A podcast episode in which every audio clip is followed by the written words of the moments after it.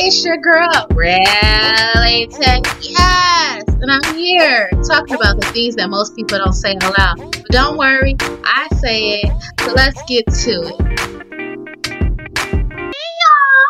So today we're talking about clubs unseen. Yes, I said club unseen. So most people only go to clubs for one or two things. One is for people interactions, hang out with the homies, your girls. And the other one is to meet people and hook up. Yes, the one night stands. Who am I gonna talk to once I get drunk? Who am I going home with? If I leave with him, let me leave. Really Tay yes. I said it.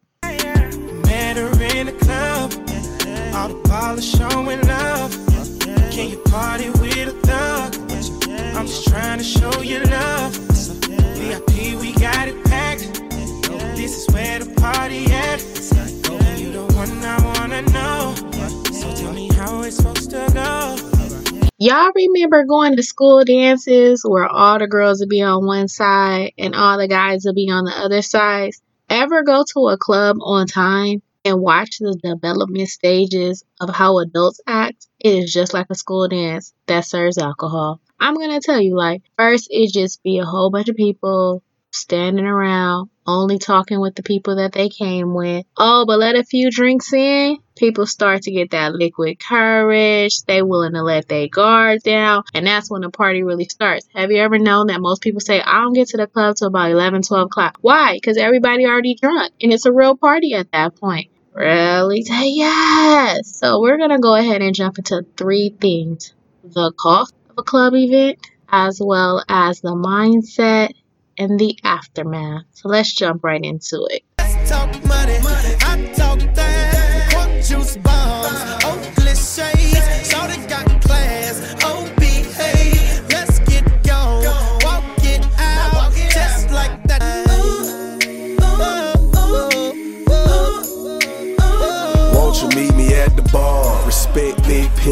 Tell me how you feel, mama. Tell me what you see. A certified dime piece deserve Louis one three.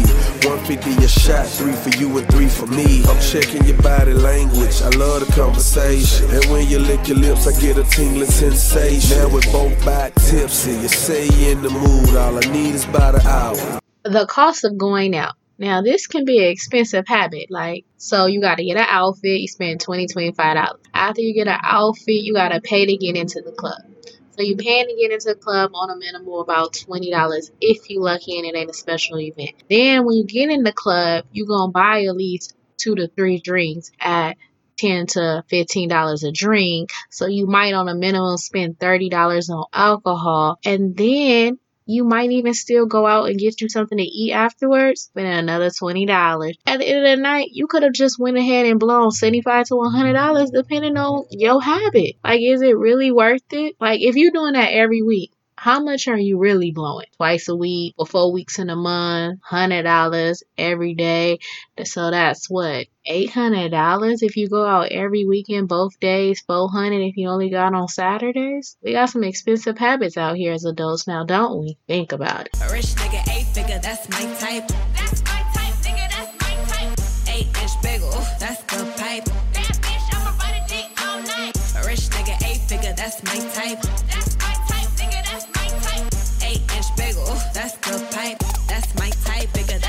So now we talking about mindset. Like when you go into the club to try to meet someone, you know that before you go. So you get dressed, you go to a club, you buy a few drinks, you let the alcohol sit into your system, and at this point, you're in a dark club where you interact, have a connection with someone that you quite don't know what they look like because you're in the dark, as well as you make a connection, y'all dancing, have a few words, conversation, and now the lights come on.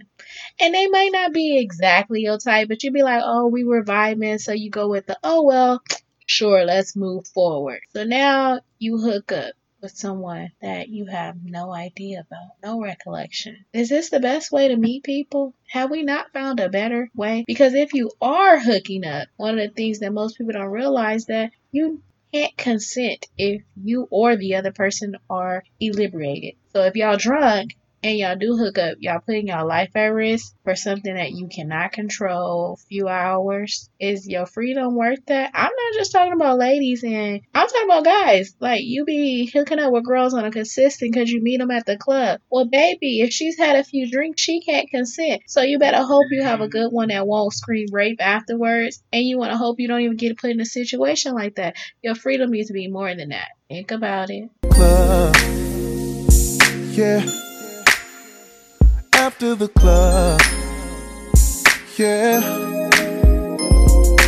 Baby standing off in line next to all them lames. Till I pulled up in the old night Iron Man on things, yeah. So I'ma holler at security, let know she with me. And whoever's with her gon' show up drink for free, yeah.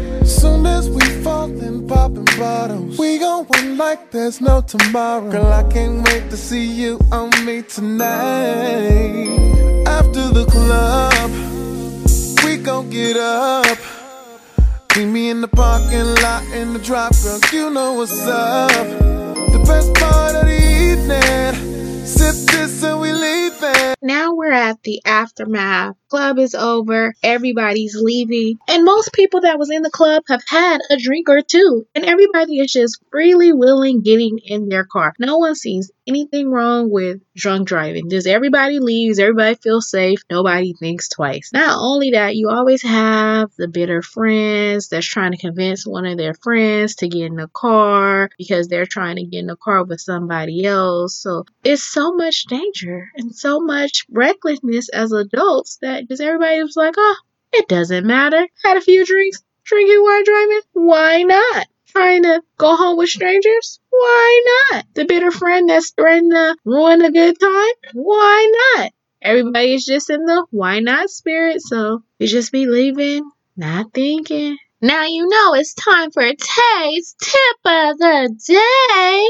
And the tip of the day, if you're gonna go out, please take a sober friend so you're not risking other people's life by drinking and driving.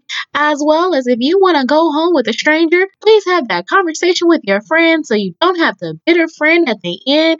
And for the guys, if you are the friend that ride it with another friend, don't tell the girl that you ain't got a car because you don't want to be saved as no car Nick. Really? Ah, so let's not do that. It's not a good look. Till next time. And with that being said, go ahead and hit the follow button so you can always keep up with the next episode of Yes, I said it. And even hit the like button, subscribe to my channel, and follow me on Instagram at Reality.